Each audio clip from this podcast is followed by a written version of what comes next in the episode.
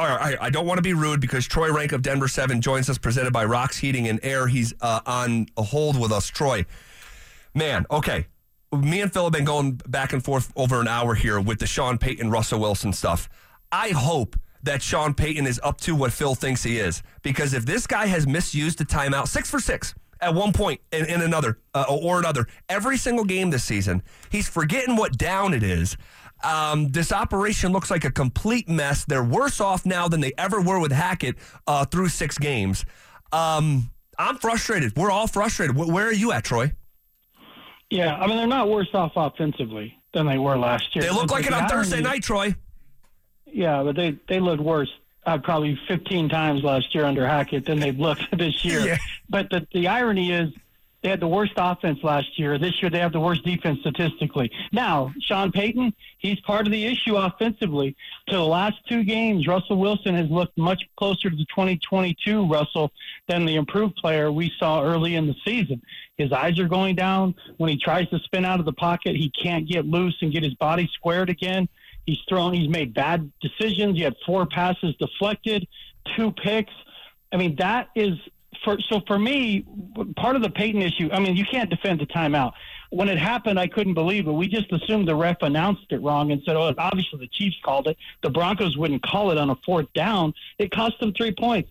Sean Payton admitted it was a boneheaded mistake. But what I want to see going forward, I mean, the record aside, can Sean Payton get into rhythm as a play caller? Because watching him, there's times it feels like he's calling a game for Drew Brees and an offense he used to have instead of the personnel he has right now. He said they were going to commit to running. It was going to be part of their DNA. They've thrown more, than, eh, almost two to one in terms of how many times their running backs have run the ball. That's how they were built. It's counterintuitive to how he built this team this offseason which was Perine, McGlinchey, Powers, Burton, Manhertz, and then you decide we're going to fling it around the yard with guys who don't pass block particularly well. And that's where I don't know. Payton needs someone to kind of say like, "Hey, what are we doing? Like this personnel doesn't match how you're calling plays." And and I don't know if it's the year off from it, where you you're literally like rusty and trying to figure you know work back into it.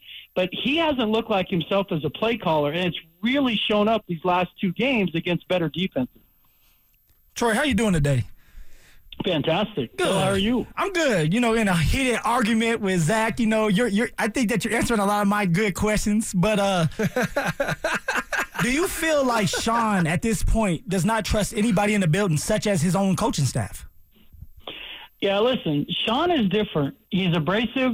Not everyone wants to work for him. Not everyone wants to play for him, and that's exacerbated. That's exacerbated in, in when you're losing. And we saw some of this with Fangio. Fangio was more, and you played for Vegas. It was more like he was cold to it, and he yeah. just bury himself in work. So there's no connectivity with players, and because of his personality where Sean can be abrasive. He can be rude. I mean, he's that guy that's he, you know, he'll create conflict. And in the past, when he created conflict, it's to bring the best out of you. But when you're terrible as a team and you say these things, sometimes it goes sideways. And so for me, he's got to try to find out kind of who's all in here, both on the coaching staff and the players, because they're not going to have a winning season. They're not going to the playoffs. That's pretty obvious by just the talent level and how they're playing. So, can you identify your core players moving forward? And does he have the stomach to wear this, you know, kind of play this thing out for three to four years? And I made the comparison when I hosted uh, the morning show uh, yesterday. I think that was yesterday, Monday.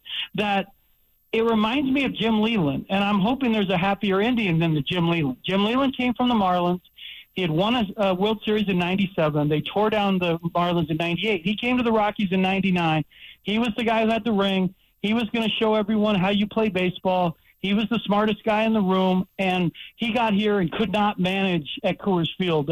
Playing baseball without gravity before the humidor. He was miserable, miserable, and by the end of the season, he was out. And again, part of it was managing at altitude, but part of it was it wasn't him. Like it just didn't fit. And so does Sean Payton have the stomach to walk from walk away from Russell Wilson? To get a, you know, whether it's Drake Maye or somebody else, his quarterback, develop a quarterback, which he hasn't done from jump. He gets a lot of credit for Brees, as he should. but can he develop a quarterback and see this process through? That's what I want to see. Is at the end of the year, if they have three wins or four wins, but he's identified 10 to 15 core guys, and he is ready to develop a quarterback and figure out, Phil, what does a Denver Bronco look like? Because Yeah. right now it's the island of misfit toys. Mm. There's a reason guys leave here and play better elsewhere because they stop fitting here. They've been there's five coaches in eight years. Yeah. They keep drafting for a different philosophy every couple of years, so a guy can be a good player. He doesn't fit here Yeah. because they don't know what a Denver Bronco looks like. What is what does that mean? So at some point they've got to figure that out. And is Sean up for that? Because he is a brilliant coach. This year notwithstanding, the guy knows football, mm. but it's not translating. So can he get enough of his people in here, enough of his type of players, and start over with a young quarterback?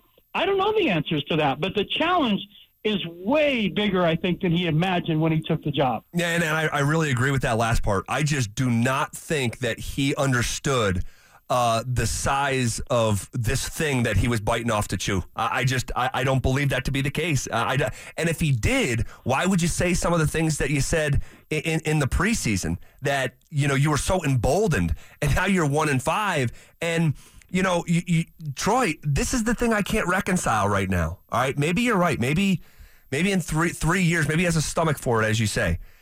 But you, you use genius, and I'm watching a guy who doesn't know what down it is. I'm watching a guy who's made a timeout mistake in each and every single game. But is that, That- that- a mistake or is it on purpose? Troy, That's what oh, we- oh, okay, okay, okay. Let's go there, and, and let- let's ask Troy. Troy, do you think that in week five, six, seven of the NFL season, that Sean Payton knows enough about this football team and is purposefully sabotaging the team on game day? No, he would never do that. There's just too much time he puts in. I mean, the guy's, you know, he's that guy 20 hours a day. There would never, he would never lose on purpose. I think part of it, again, it's he and Russell not on the same page and how they get guys in and out of huddle, the whole process. He basically, for 15 years, had a quarterback that was like the voice in his head where they could finish each other's sentences. And yes, there was some time, a little bit of Taysom Hill, a little bit of Teddy Bridgewater, a little bit of um, who am I, Jameis Winston. But for the most part, he and Drew were symbiotic in so many ways, and that's what you see. Sean is like expecting this perfection of I'm going to call the play, boom, it's out, here we go, boom. It's not, and you can see his frustration building. It's building with why isn't this not happening the way I'm used to it happening? And he hasn't reacted well to it, hmm. frankly. It's left him a little discombobulated. That's my read. I don't know that. Just watching it and going back and watching how he coached with New Orleans, he feels like a guy who's out of rhythm. Mm. It's like if you're a race car driver and you always have the same car and you get another car, you should be fine, and everything feels different. And he looks like that at times, that he just isn't comfortable. And it shows up with some of the decisions. And he's not used to it and how you react to it. Now he's got a new coaching staff and these players.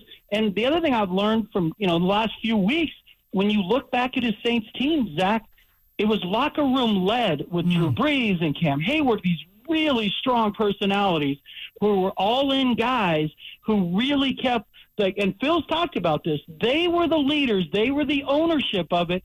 So Sean was more of the coach and he could be the hard ass and the players can fix it in their own and police themselves. Who is that now? Hmm. Who are those guys now? That's been an issue for years since Peyton Manning left. That void in leadership since Peyton Manning, Demarcus Ware, and Gary Kubiak left, for me, has never been filled. At least not in all three positions at once. And that's been an issue. Hmm. And Sean, the way he coaches, the way I watch him coach, he needs that. He needs a strong locker room of guys who buy into him or can explain to the others, this is why we're doing it. It doesn't make sense. It's aggravating, but this is why.